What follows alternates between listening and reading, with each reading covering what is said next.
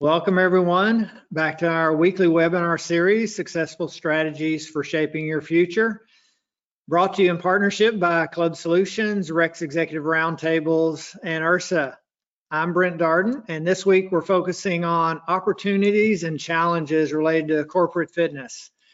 Joining me once again this week are returning panelists Blair McHaney, who's the CEO of MXM and the owner of the Works of Wenatchee, and Bill McBride, who's co-founder, president, and CEO of Active Wellness. Joining us this week as guest panelists, we have Megan Hewley, and Megan is the an RDN, an LDN, and also the senior program manager for Walton Life Fitness Center, uh, Walmart's corporate on-site facility, which I have to say I visited and is not only fabulous but humongous as well. Uh, we also have Matthew Parrott, and Matthew is uh, not only a PhD, but he's also the Vice President of Business Development for Corporate Fitness Works. So thank both of you, all of you, for uh, joining us this week.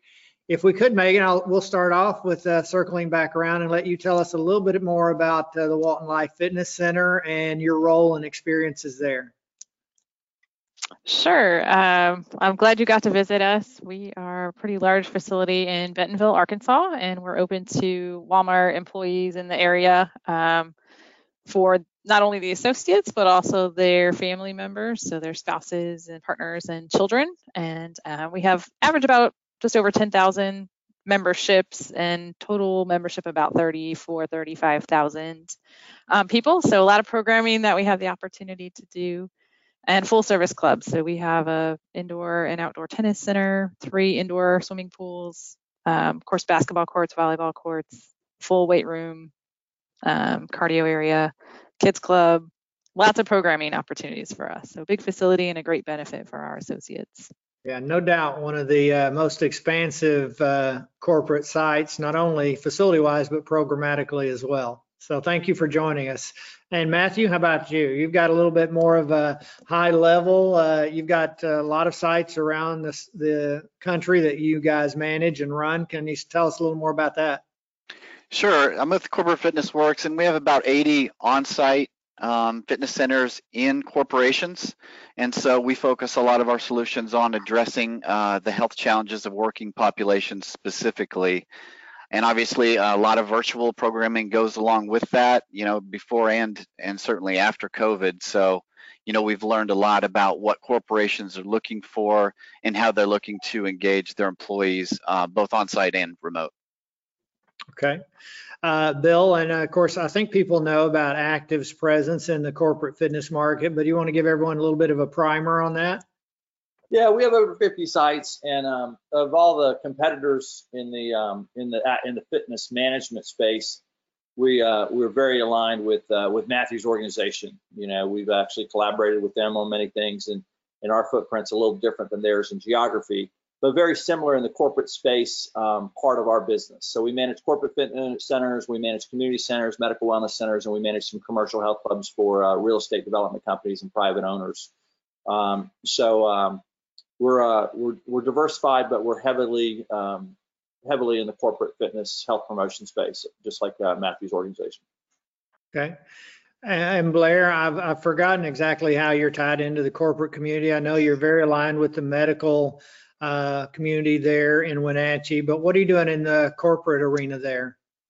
More just sort of traditional what clubs have done, although we do it a bit more in depth, right? So uh, we work with the two healthcare providers here for their corporate uh, wellness programs, Columbia Valley Community Health, Confluence Health, uh, and we work with a lot of the um, larger uh, growers here. I mean, we're in an agricultural area, and that's a that's a big part. And what we're seeing here is um, like some of the largest growers are actually putting branches of their clinics inside their facilities so that people can more frequently do testing for diabetes and that. Now they're looking more and more for programming to help, of course, uh, offset diabetes, especially in that population that's working in the in the uh, fruit sheds and packing in the in agriculture.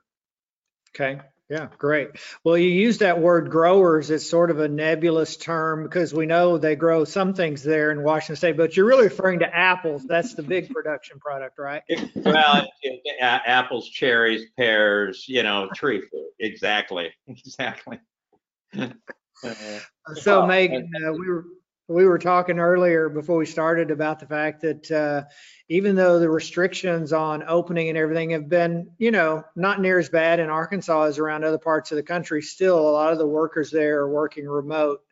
Can you tell us a little bit about how that's changed the dynamic of corporate uh, fitness on site? Sure. Um, our facility is located within probably two to three miles of every, almost every Walmart corporate office building here in town. Um, so most people, when they're in the office, are no more than that distance away to come in. Uh, with everyone working remotely, we've got people that live, you know, 5, 10, 20 miles away who may not have the time of day, you know, just change in routine to, to be able to come in here. So I think that's been our, our biggest challenge to have reasons for our, our associates to come back into the club and find a new routine to help them do that. And uh, can you give us a couple of examples of what you've been doing to reach out to them and keep them connected? Yeah, we pretty early on in in our closure, we had to close mid March. We assembled quick virtual options. Um, so we did some Facebook Live fitness classes um, and have continued to grow that that virtual offering with our instructors. We think people um, appreciated seeing their favorite instructors, so we got to do um, some of those and have learned a lot of lessons along the way uh, on platforms. Um, and have continued to do that. So that's something that has kept our associates connected. Um, we did some programming with our summer interns. Walmart brings in typically a couple hundred interns a summer. They did that program virtually this year, uh, but we also had the opportunity to do some special events for our interns. So a lot of virtual programming here um, has helped us stay connected. Okay. And uh, Matthew, I'll come to you next since you're another one of our guest panelists. What, uh, tell us uh, how you're approaching that with so many employees being furloughed uh, or perhaps just working remotely and not having access to the facilities even perhaps in many of your locations. Well, I'll tell you, one of the challenges of having facilities in 26 different states is you've got to know what the guidelines are for each and every one of those states. And then you're dealing with 80 different corporations that all have their own viewpoint of what reopening needs to look like. So somewhere in there, there's an algorithm and an equation towards reopening, but it's trying to figure that out. That becomes our responsibility. And I think part of the value that we provide, but, but virtually, you know, very similar to Megan, pivoted very quickly in March to offer some uh, virtual services and really try and create a virtual fitness center experience that involves what I kind of call them sort of the four C's of you know coaching, classes, challenges, and community. And I think if you can offer something in each of those veins, then you're going to meet uh, each and every person at some point on the spectrum wherever they are. Okay, I like that. Yeah, repeat those four words again. Uh, coaching, classes, challenges, and community. Okay, great. That's good, great advice for everyone. Uh, Bill, and what about your locations? You're in 50 states, so you got the same challenge Matthew has. Uh, it's a shame there's no consistency out there from state to state about what the regulations are, isn't it? Yeah, we're um we're we're not in 50 states. We are uh we're in 50 plus locations. So Oh, we're in, yeah, that would be a little different. yeah, so we're in um a little less than Matthew on on reach. We're in 11 states and and Canada, Okay, uh, which is a whole nother interesting um, dynamic. But um but yeah, not even states, counties, right? And so you've got, you know, take Matthew's uh, geography times how many counties he operates in, and and same with us. So so it is an interesting dynamic. Um, and one of the challenges is how do you support those employee bases when some are furloughed and some aren't, and those that aren't are still remote? And how do you how do you work?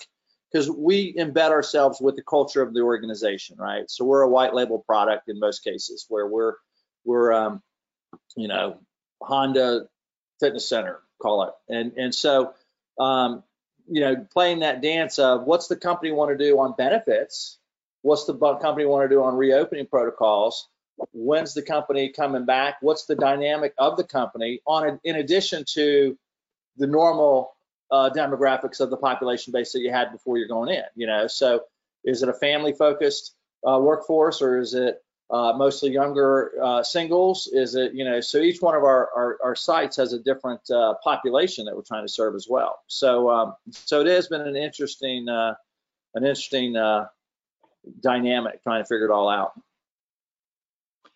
Yeah. So, uh, Matthew, I'm going to jump back to you. Um, those four criteria that you mentioned, can you give the, the audience an example of something real that you're executing on that they might uh, mimic if they're trying to work with some companies in their area?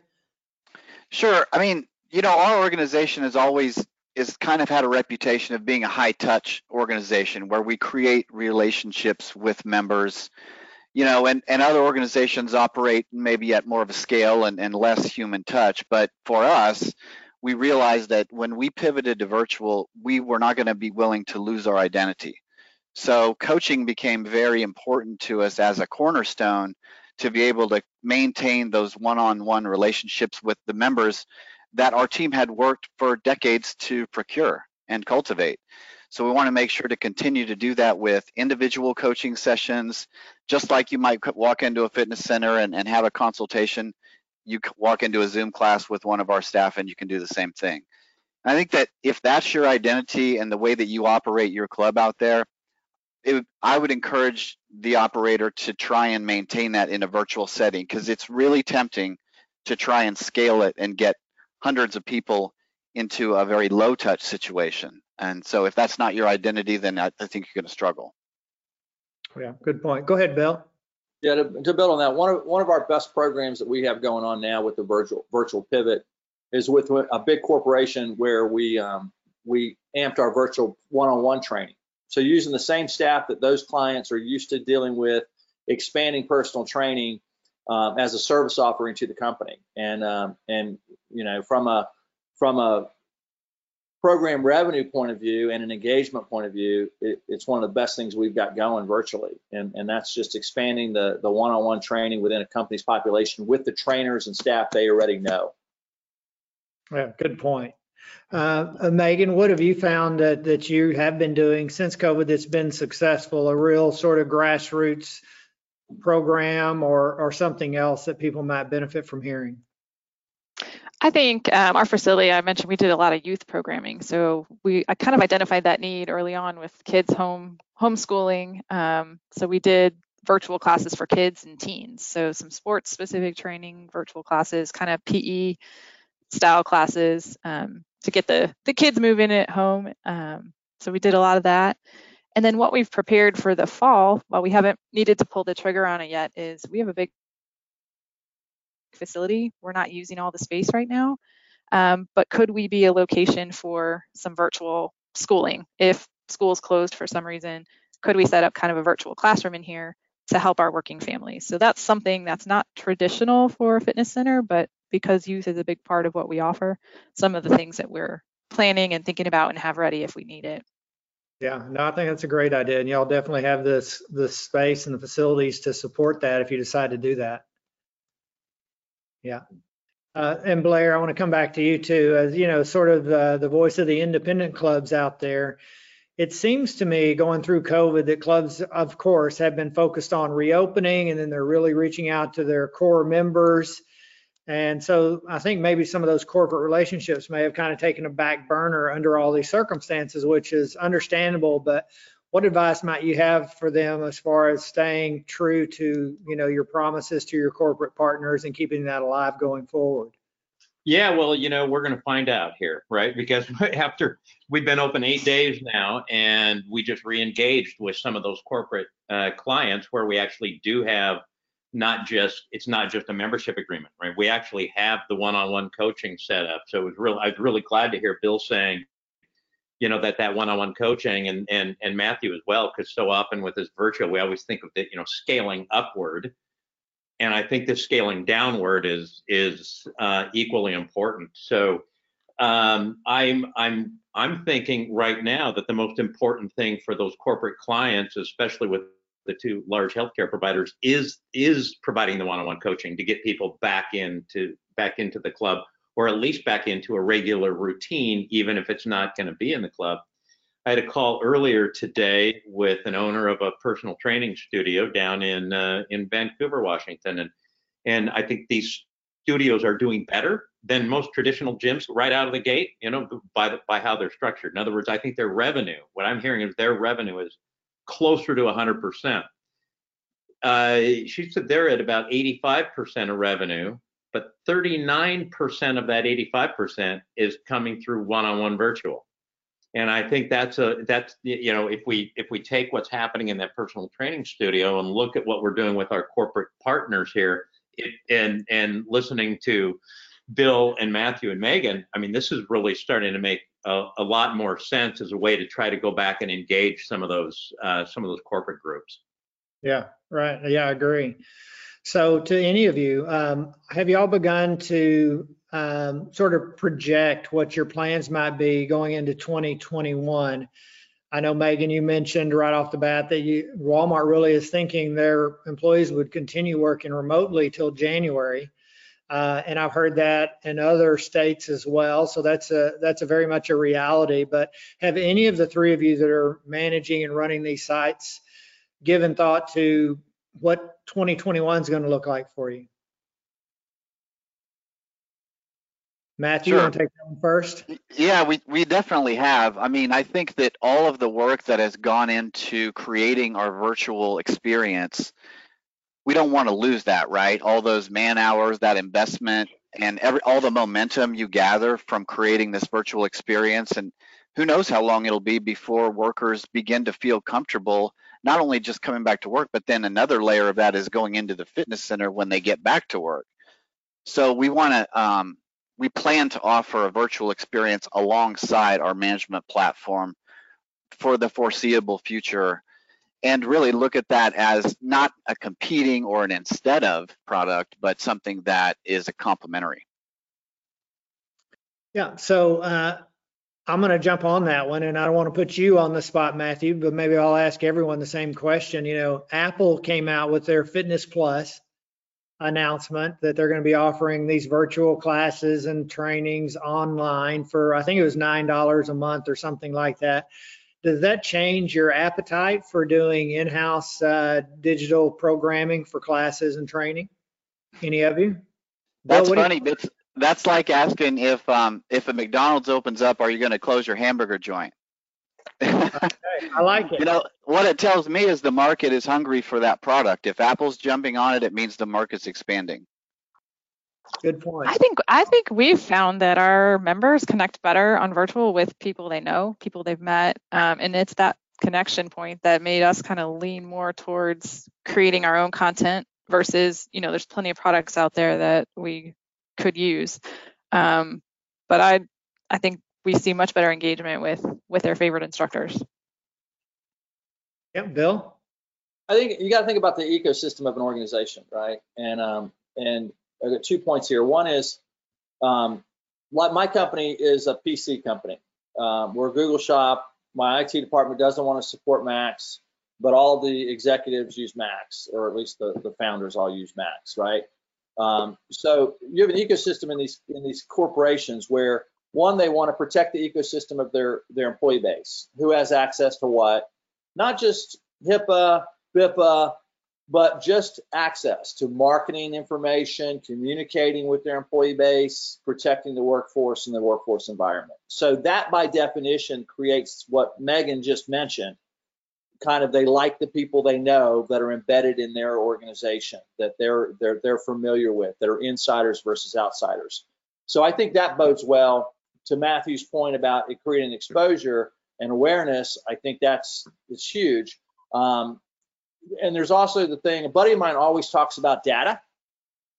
Um, somebody that you and I are close to, Brent, but I can't think of his name right off the top of my head, but he's he's like the king of data for the fitness industry, and, and he's uh, a really smart cat. But um, but data, when I'm talking about putting these virtual products together, who owns the data? Whose intellectual property is the data? So you know, we went from fitness challenges, uh, wellness, you know, app, um, health promotion, all of that. Now we're going virtual streaming, on demand, um, kind of a whole different fitness health promotion offering, you know, online that, that's that's a lot like commercial, but tweaked toward the specifics of organizations. So when you're looking at these virtual platforms and building your product or your program, depending on which strategy you're going with, make sure you're really clear on who owns the IP of that program and who owns the data of that program. because that's going to be the first thing that your corporate clients, your corporate partners want to really dive into is who has access, what can you do and not do with my employee base, who owns the data, who owns the IP, and and so you got to. This isn't just simply call your corporation down the street and say, hey, you want some programming? You know, to do this really in an embedded format, you got to you got to think it through. Yeah, good advice. So I've got uh, two good questions from the audience. One is, uh, we've been talking about one-on-one virtually. Can you share your pricing of how you're positioning that?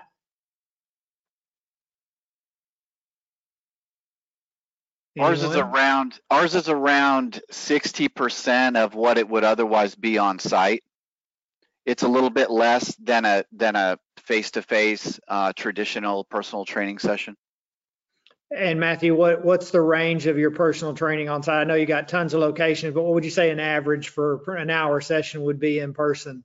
Mm, it might be 60, Okay. 55, 60 dollars, something like that. Megan, are y'all offering uh, virtual one-on-one yet?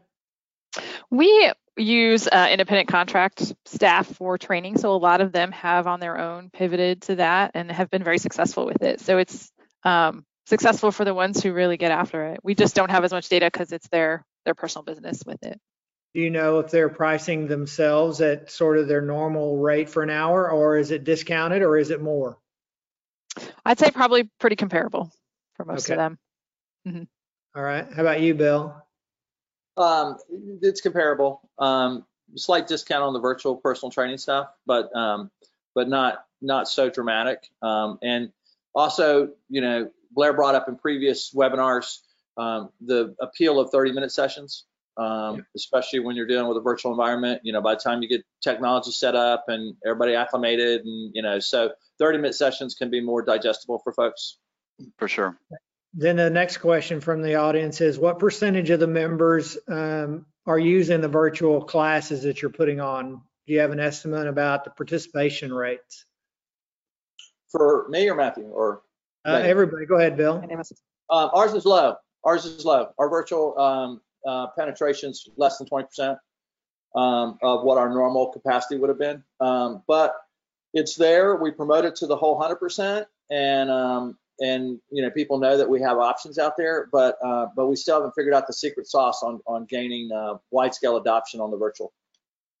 Can I ask if y'all offering that free or is it how how's the charging fees going for how you're offering virtual? We're free other than the personal training, so the classes were free. Same. Okay. So Us, Megan, us what- too. And pub- Yeah. Ours have been ours have been free, but now we're transitioning since we while we were closed, we did everything for free other than the one-on-one and the small group. The small group was actually really pretty neat because you know it's one trainer, they're training, you know, four people and they can see them all just like we can see each other here, which we felt I mean it made it kind of a neat connection.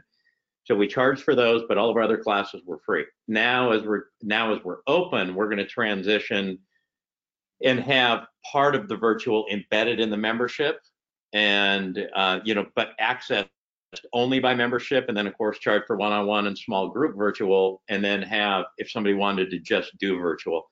And i and i and of course i'm stealing that from everybody else on my roundtable and everybody else i've talked to because that that appears to be the way that a, a lot of people a lot of people are going. A mistake that we saw with a lot of clubs when they first opened was deciding to kill their virtual in order to get people to go back into the club. And there was a there was a lot of negative feedback that that clubs got over that one. Yeah, very good. Matthew? Yeah, I think that we have uh, a, probably comparable to what Bill said. The live classes tend to be um, more popular than the recorded content. You know, people like having that accountability and knowing that their favorite instructor is going to be on at a certain time, just like it would in, in a in an on-site situation. It creates that kind of motivation to show up and participate. Plus, they can cast it to their TV, you know, and so they're not in front of a tiny laptop screen or their phone. And so there's some options that have made that a little bit more digestible um, with different kinds of technology. Okay. Um, and then here's just a comment, but I'll throw it out to all of you. They're saying uh, for their digital or virtual offerings, they're really trying not to use the word virtual because they feel like that uh, denotes sort of a fake class, right? Uh, virtual reality type situation. Any thoughts about that? Have any of you thought about language? Are you calling your your online stuff anything different? Bill, go ahead. We're, we're in our waivers and, and things that we're starting to, you know, it's not wide scale yet, but we're starting to use the word remote um, a little bit more. And there's Uh-huh. still probably a better word out there. Um, but I do agree virtual does um, connotate less than live, you know. Right. Yeah, it's also interesting, Bill, like that, as soon as you said that, that kind of resonates, right? Because that's how people are remote learning, remote work. Yeah, that, that, that, that I like that. That aligns nicely. Yeah. I, I have a question about, uh, you know, I, I like the coaching classes, challenges, community. Um, as far as, you know, I'm- it, it, no secret, I'm a big fan of, um, of MyZone and try to integrate that. How, how are, if I would like to if you don't mind, Brent, I'm, I'm really interested in knowing how people are gamifying or using devices to help engage uh, with the remote, um, with the remote classes or, or personal training. We're a big MyZone using club. So that's been, you know, a great way for people who are pretty active at the club to stay connected through the app. Um, their MyZone remote or the remote connect feature that kind of we're still working through some of the technology kinks with it, but it's a cool concept. And Yeah. we think people will really like that if we can figure out all the ins and outs of it. And of course, challenges. That's something we've been doing all along Yeah. through closure to keep people engaged through that app. So that's been a great, a great tool for us before and current. We um we use MyZone, but our audience as a percentage of our overall population is a large uh, large enough for uh, to be our our main vehicle. Um, but we do do MyZone um, challenges. Our main thing is Virtuagym, so our mobile technology is Virtuagym with regard to challenges and apps and those kinds of things. Mhm. Yeah, and one of the things you get into is uh, you get into a little bit of a data discussion if you start having uh, activity tracking devices that are then applied in a virtual setting.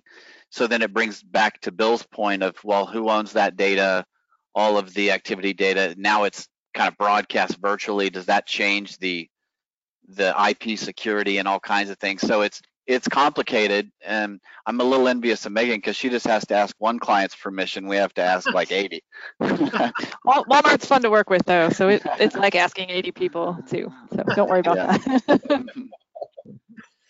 Um, so another person in the audience is asking, at this point in time, given COVID and the, just sort of the crisis we're in and the state of the businesses you might be working with, would you recommend still reaching out to new corporate partners right now, or do you think that's probably not time well spent until everything gets back to a little more normal? I think you have to you have to right now. I, I think if you're not, you you'll be behind by the time you start. Um, what we're seeing in terms of interest is on par with any other year, and that surprised me too, in terms of the proposal requests and um, interest in on-site and virtual. You know, our volume really hasn't gone down. It was paused for a little bit, um, but now that that there seems to be maybe an end in sight, I don't want to jinx us, but the volume is there. Okay. I, I I have a, a kind of a different perspective. If I'm a health club, I'm going to be really focusing on my existing relationships. Um, a business that is closed with their workforce and me trying to introduce and sell them, um, I'm going to be noise. I'm going to be a background annoyance in some ways potentially. So I would make awareness there, but I'd really, if I were a club operator, I would be focusing on all the corporate memberships, all the corporate clients, all the corporate partnerships, all the company execs that I know and have relationships with. I would be really putting my my eggs in that focus. If I'm like Matthew and me, where we do this as our core only business, we don't own any clubs anymore. We only manage facilities. We're out there all the time telling companies when you reopen, safe environment, corporate fitness, internal safety, you know, so we're selling our services and solutions. And you know, I love, you know, selling is solving, you know, Right. what is our solution that a workforce company needs right now? Um, so I think there's two different things. If this is your core business, you're creating new solutions and always offering those solutions. If this isn't your core business, you know, protect your core first. What are those corporate relationships you have? So I would just bifurcate where your strategy is on the space um, and make sure that that you're addressing it appropriately, if that makes any sense. No, I think that's really good, really good advice, Bill, for sure, because there aren't a lot of you and Matthews out there. I do think- the audience is I- more like Blair Megan. Go ahead, Blair. I, I, I, I, I totally agree with Bill on that. And, and if you are, so here in central Washington, it's more rural. Um, you know, I'm sure some of these corporate facilities are someplace in financial districts in some cases and buildings are empty and people aren't in those buildings going into, into facilities. And, um, I, I think you really have to evaluate what your, your economic base is also around your club. Like, um, people are still eating apples. I'll tell you that, right? I mean, I mean our biggest and people are in our our healthcare facilities, our healthcare facilities, our schools, our PUDs, um, our uh, shippers and packers are our biggest employers here. None of them are probably. Blair, PUD is that public utility districts? What's PUD? Yes, I'm sorry, Bill. It is public utility district. Thank you. Uh, and and and I and I think there's going to be a craving uh, within within those types of employers for more corporate wellness if they're not doing something now. So I, I you know, we should probably look at at at um, clubs like mine and and a lot of the operators out there that have clubs like mine that are independent operators.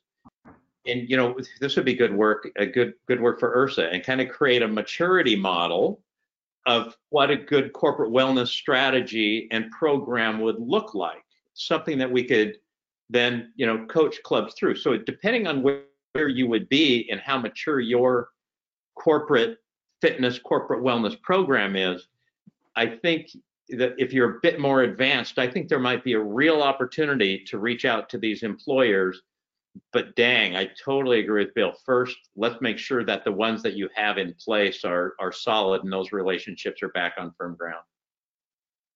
So for, from the three of you uh, that uh, are not independent club owners, Megan, you as well, um, what, what are two or three things that clubs could offer to a corporate partner that uh, doesn't have on-site facilities to be managed? You're just trying to set up a relationship. What are three sort of, I don't want to call them easy, but pretty straightforward uh, value adds that clubs could offer to companies in their community?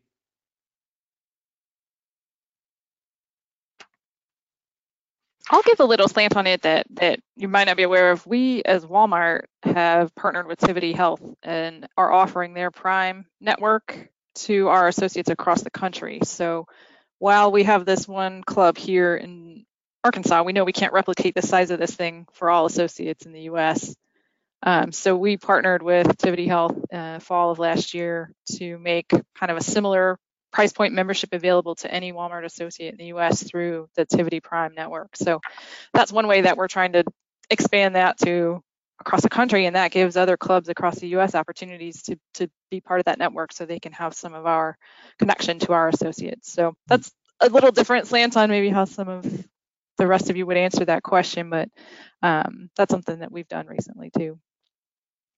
No, yeah, that's a, that's a really good point. I think sometimes we forget wherever the corporate headquarters is, and I knew this when I used to manage Texas Instruments and Northern Telecom, both their headquarters are here in Dallas, Fort Worth, and there was the, you know, 20, 30,000 employees at those locations, but there were also people all across the continent. Uh, and so whatever programs you rolled out, you really need to make them what we would now call virtual uh, or somehow available to those people in remote locations. That's a good, that's a really good point, Megan. Bill, go ahead. Yeah, there's about four, if not five, and maybe even more, but there are four, four that I'm really well aware of. Insurance plans geared towards seniors that offer uh, free membership as part of the insurance plan to clubs that have signed up. Tivity's one, Optum, you know, um, is one, um, and, and, there's a couple others, Silver Sneakers, uh, I think Healthways, maybe be Silver Sweet. Anyway, I don't have the list in front of me, but there's about four or five majors that do the senior programming where people can come in. And then there's outfits like Global Fit, which allow um, clubs around the country to be accessible by a company that has a remote, uh, you know, footprint across the U.S. Um, but to your question, what can you do as an operator for corporations right now? One is Wait, can I provide. cut you off, Bill, I'm gonna cut you off because I want to, I want to challenge your thought on that. For a lot of clubs, they think, I would say just investigate what the reimbursement is. Because as we know, there's a, a many clubs out there that have gone down the road with some of these aggregator companies promising members. And then when you read the fine print, the reimbursement for their attendance is a fraction of what your regular membership is paying. And so there have been a lot of clubs that have gotten enrolled and then really had a battle fighting their way out of those contractual agreements. So uh, I would just encourage the audience to beware, do your investigation first before you jump into those. Well, they, they, they have become a little more generous in recent times, Brent, and they're much more open to renegotiation. And they've also realized that a virtual visit uh, is important as well. And some of them are reimbursing for virtual visits, and some of them reimburse for one visit a month versus a max of X number of visits a month. So you're right, there's a lot of legalese in these agreements. Understand what you're getting into, read the fine print, but they have become more evolved than than they were even two years ago, a year ago, uh, on reimbursing higher amounts and more flexibility. So negotiate those kinds of deals if you look into them. Um, to your to your point, um, education. You know, everybody needs education right now. So providing your content that you would share with members, sharing those with companies and their employee base. You know, our name is Active Wellness. We got to get people more active. You know, you can't go out in California because you know you can't breathe the air because of fires. You can't go out. You know, if, if you've got flooding, you can't go out. You can't go inside because everything's closed. So people have got major chronic conditions exacerbated right now. So getting people just moving with basic movement challenges. Um, you know, so I would say remote programming, education, and activity-based, uh, you know, challenges just to get people moving through this period. Those are things that any club can offer any any community, any corporate community right now. Okay, good. Matthew? Yeah, I mean, I agree with everything that that Bill said about about the different kinds of vehicles that you can reach the corporation uh, population with. But I think that your content has to be king. I, I mean, otherwise your YouTube or your daily burn and you get swallowed up within your content has to be specific and unique to whatever company. And I liked Blair's example of the apple farms because if if I was the program manager of a site that addressed apple farm workers, the types of programs that I would deliver would make them better pickers. Like Right. that's what I would try and create is programs that made a difference in their daily work life, in their environment, and the challenges they face. Those people probably have, you know, neck problems, back problems, hip problems. I would address those kinds of things, the specific challenges they face. Um, and if you could do that, the corporation would thank you a million times over rather than just rolling out a magazine eight week program. Here you go. I love that, Matthew. That that does take me back to my corporate wellness days, and that's doing a needs analysis on the company first before you just go in and have this template of here's what we can do for you. You're really trying to understand where are their shortcomings, where are their needs, what are their you know top five insurance claims, so that you can help sh- save them money. Um, that's really great advice, Matthew. Thanks. Sure. Megan, can you add something to any of that?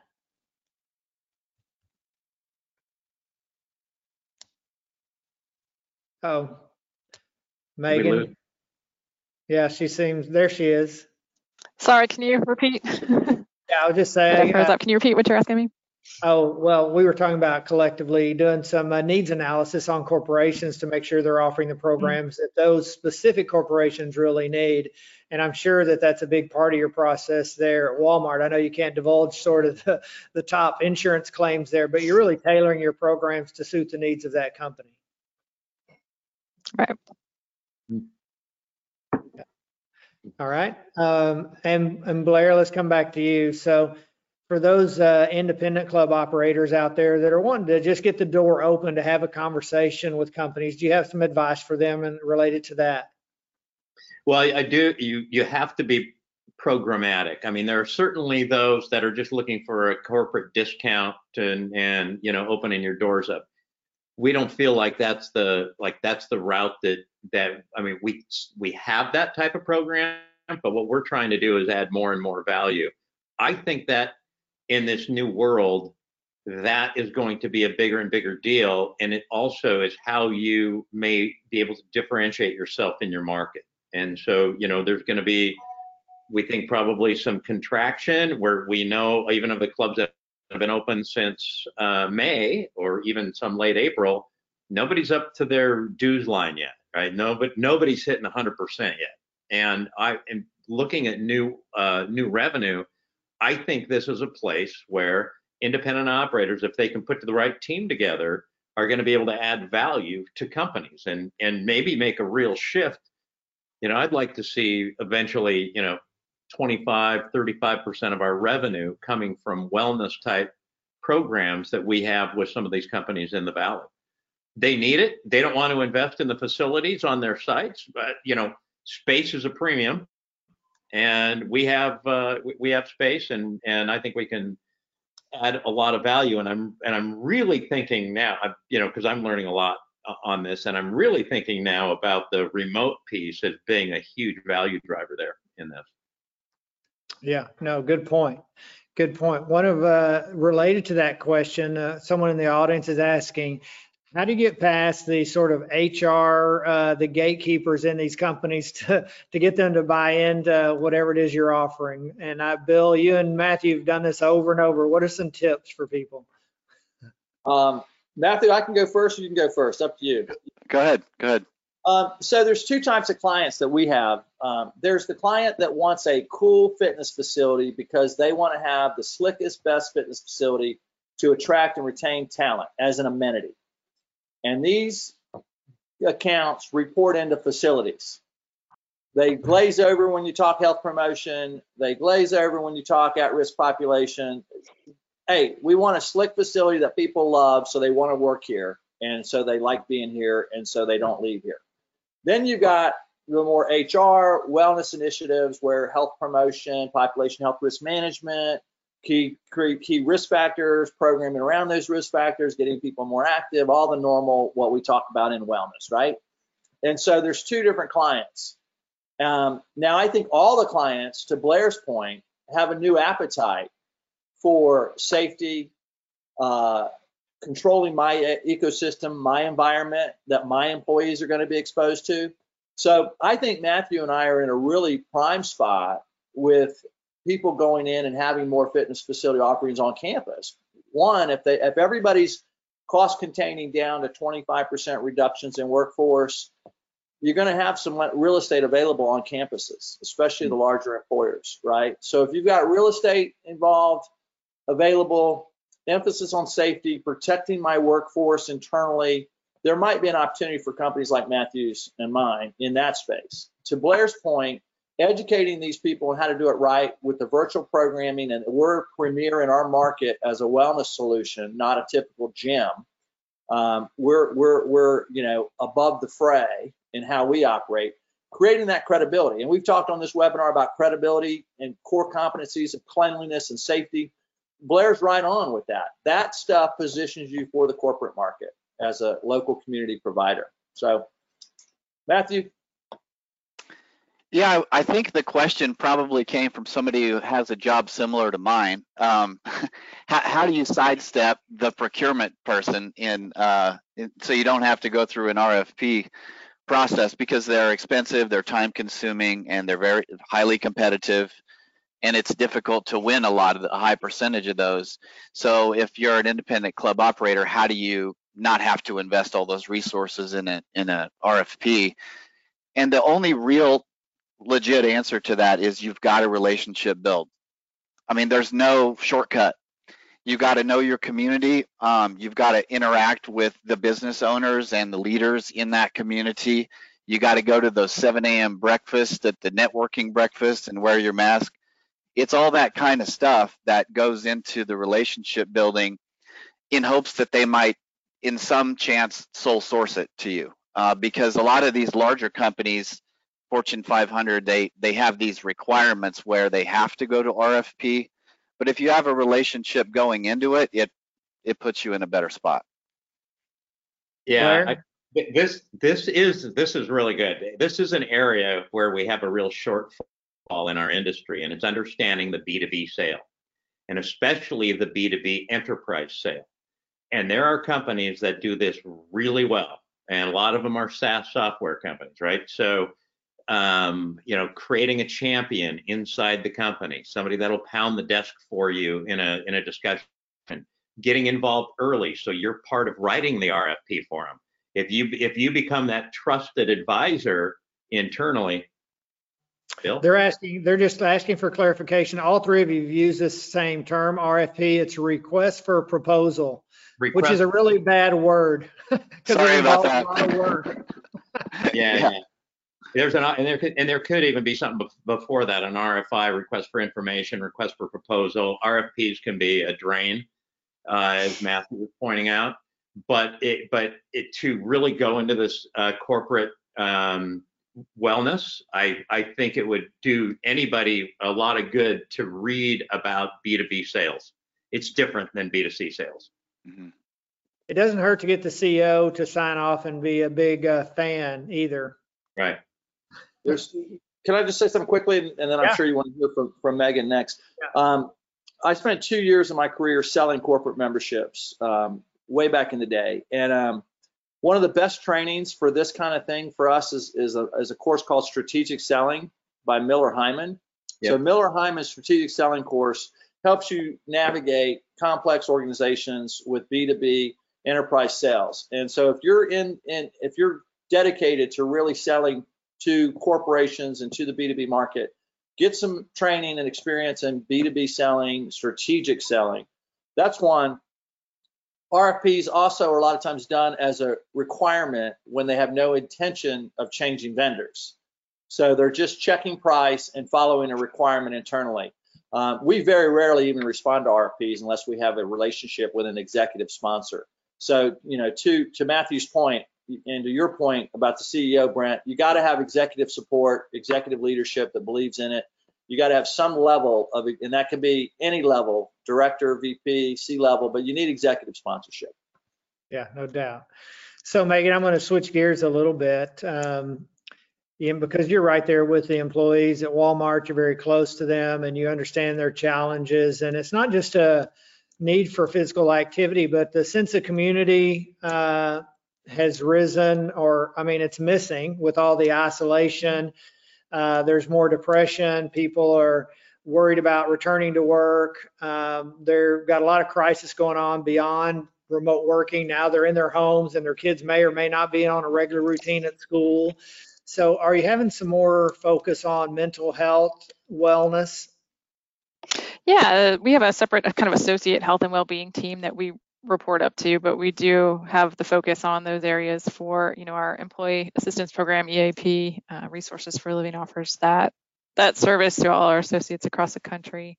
Um, and we, you know, from our standpoint, encourage physical activity. That's one of the best medicines, obviously, you can have for mental well-being too. So uh, that's a focus that we have. Um, and then the other one, we have a partnership with Thrive Global. So we do the um, Thrive Zip Challenge is something that we offer to our associates across the country that um, kind of peer-to-peer, that peer-to-peer connection. You know, what is Susie doing that might help somebody else across the country? So sharing those stories um, and really connecting through through those types of offerings that we have, not just in our facility, but that's more of a company-wide Okay. options that we have. Tell us just a little bit more about that. Yeah, so um, with the Thrive Thrive um, Zip Challenge, and then we ask people to do 21 days of a, a habit of something small. So, you know, I'm gonna do something in in one of the areas of food, family, fitness, or money, um, and it's a 21 day challenge. They have the app where they can track their track their challenge of the day, and it's something that whatever it is to them, we don't tell them what to do. Um, it's something that that they may be inspired by reading somebody else's story um, about. Well, she did that, maybe I can do this. Um, and there is a prize pool for this. So after 21 days, they can submit their story, or every 21 days or so, they can submit an entry or a story. Um, and there is prize money um, awarded for those kind of people who are inspiring others. So it's something that um, has really taken off over the last couple of years uh, for our associates. Okay, great. So I've asked uh, quite a few questions. I'm sure I've left some really important ones out. Um, Matthew, would you, uh, can you just share generally any other advice you might have for people out there around the corporate uh, fitness landscape? And we talked before we started about some pretty high level and overview of the industry. Can you give us a few uh, statistics or findings from what you're seeing across the board? Well, I haven't seen an opportunity in the past seven months that did not involve something virtual in some capacity. And I don't think that that's going to change uh, but one thing that has shifted is something you just touched on, both you and Megan, about the feeling of isolation that a lot of people are having right now as remote workers, especially for um, people that are extroverted, like a lot of us in the fitness industry, how we get energy from others. Uh, when you're not in that office environment and you're not in your work teams and you're doing all these virtual meetings, that can be difficult for those people to try and come to terms with. So some of the things that we've tried to do is to create that sense of community and connection is to try and get those peers together whether it's just a group chat or a virtual happy hour or a live group x class whatever the vehicle is try and create those connections because that's something that over the past six eight months i think has really dramatically impacted the psyche of the corporate worker. Yeah no doubt. Bill i'm assuming you're seeing the same thing and hearing the same thing yeah, I mean, you guys heard me pound on the drum of suicide and depression and isolation, and our industry can play a huge role in that like never before. You know, you and I refer to it as as not not just mental health but mental wellness. And um, and so I think that we have an opportunity to be mental wellness providers and not getting out of our lane on expertise or healthcare or or, or, or mental health, but but just thinking about the mind as and the and the psyche as much as we think about the body in our offerings. Um, you know, so I think that's huge. I, I think if, if I'm an operator, if I'm not Matthew and I, I and I'm operating a club and I want to have a bigger impact on this, most health clubs make the mistake of discounting their membership to people that have a job that work at a company. And they call that a corporate membership. And that's right. not a corporate membership. That's a that's a market discount. Right. I would not discount my rates unless a company is partnering with me, either with a subsidy or minimum of a payroll deduction mechanism. So there's the employee, there's the company, and then there's me as the operator. And we work together to create a product for that solution for that for that enterprise. So if you have discounts to your population because they have jobs, I'd get clean that up right now during COVID. You'll get an immediate bump on your revenue lines. You'll and and you only you only discount if you discount. Some people charge corporations a premium per membership because the services are additional, you know. But right. my advice to the group as far as a takeaway, Brent, would be don't discount because people have jobs in your market. You know, you know, be proud of your price, offer solutions, and work as a partnership with companies. Don't just discount because people work there. I would add on to that. Um, when I had my club here in Dallas, again, we were in a corporate environment. And one of the things we did, it was pretty successful, is we made it easy for companies to do business with us. So we had a couple of tiers. And to Bill's point, of course, what you really want is that subsidy and for the company to write one check, you know, for their part of the employee's uh, membership. But another way to get, uh, you know, a cooperative agreement authored or written or agreed to is to get the company to give you access to their employees internally, right? Either through their new employee paperwork or their intranet or letting you come on site, but somehow that the club itself and the membership and the programs are exposed to all the employees on a regular basis is a big part of it, right? Uh, especially if you're not on site, you've got to have that access and you've got to have that written in as part of your agreement at the very least. Yeah, what I teach companies that I work with in consulting is go after the capitated membership program because companies right. don't like to be unfair, like who gets it, who doesn't get it, how does, you know, we'll give you access to all the employees for a fixed monthly amount. And, you know, there, I have a, I have a formula for that. It's usually somewhere between 30 and 40% of your normal dues rate times the population. And you, revise, you revisit it every quarter based on the company's uptick or downtick in number of employees. Anyway, but a capitated membership is the best, then subsidy, then payroll deduction mechanism. And regardless, you want access to the population base. So Agreed, I- hundred percent. So let me just clear up real quick, because I, I'm, I, Bill and I have used that word for a long time, and there are actually a lot of people that don't understand what we mean with capitated agreement. So a capitated agreement would say, would be, for example, if a company had hundred employees, you would estimate on average, based on experience in corporate fitness, that thirty to forty percent of those employees would take advantage of the offering to belong to the club and make use of it. So you ask the company to pay for only 30 to 40% of their employees, but they offer those programs and services to 100% of the employees. And so the gamble uh, from the corporation and the club is that it's going to be somewhere in that range of 30 to 40%. That's where you start. And then once the program is launched, as Bill indicated, on a quarterly or semi-annual basis, but on some regular occurrence, you really evaluate what are the real numbers of employees that are actually making use of it, and you adjust that reimbursement uh, from the company, still with it being offered to 100% of the population. Is that, I think that explains it fairly well. Yeah, and, and and I'll the say, benefit, go ahead, Bill. I just say the benefit is that even if the even if the company only has 30% and you're charging 35%, they get the convenience of offering it to every employee, every employee having a membership and them checking the box on equality, not favoritism, all those kinds of things. Go ahead, Blair. So, I, I got to pile on that because that's our most successful program that we have is using the capitated membership. We're at 35% um, plus um, some other services added on inside the gym, like small group training that they can access. Plus, we built in a certain number of one-on-one coaching sessions early on so that we could onboard uh, some of their some of their staff. Uh, we had also included right out of the gate the uh, the purchase of I think we did 200 uh, MyZone devices uh, for their for their staff. Um, but it was um, that by far has been the most successful. And on that capitated one, you're charging 100% of your membership price for 35% of the of the of their their population.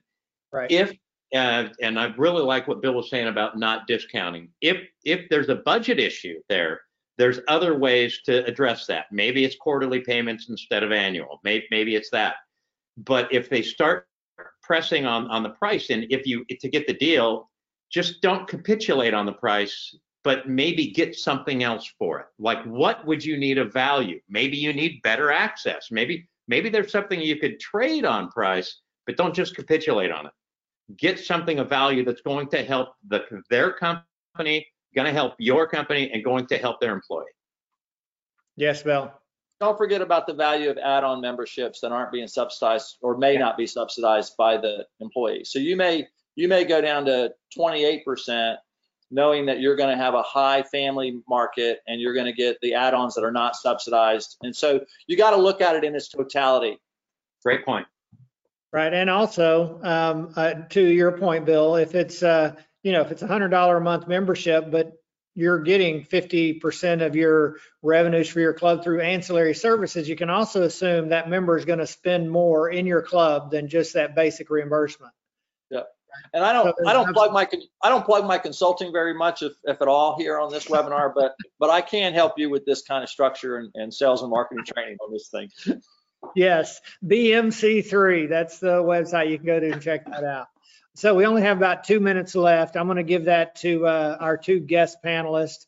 Megan, I'll start with you. Any parting advice for people around the opportunities with corporate wellness co- going into the rest of this year and next year?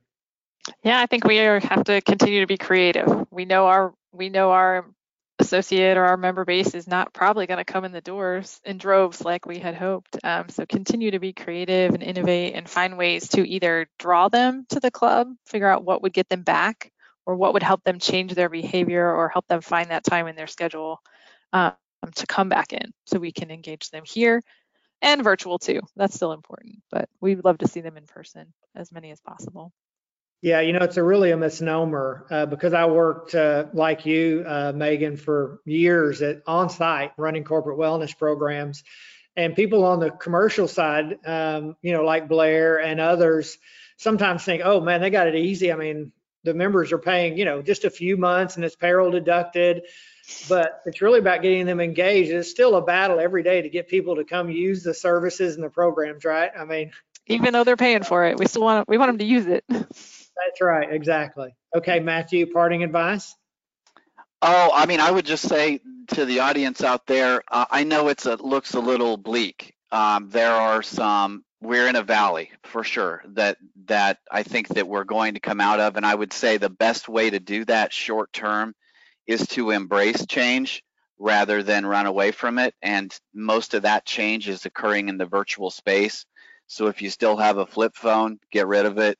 Learn and learn the smartphone technology. Become part of the solution because it can be real easy, especially for those of us that have been in the industry for a long, long time, to get, you know, kind of down on things because we're so used to that on site, hey, how are you when somebody walks in the door and we live off those moments. But I think that you can create meaningful moments of magic that happen virtually. It just takes a little more work and and you got to know where the start button on Zoom is. Yeah, I like that. That, that's a good closing comment. You gotta know where the start button on Zoom is. I like that, Matthew. That's perfect. Uh, well, I want to thank, uh, again, Megan and Matthew for joining us today and my good friends Blair and Bill once again for all your contributions. Thanks to the audience, uh, for joining us, uh, one more time and we'll be back again next week. Until then, be the salt and the light. See y'all next week. Take care. Bye.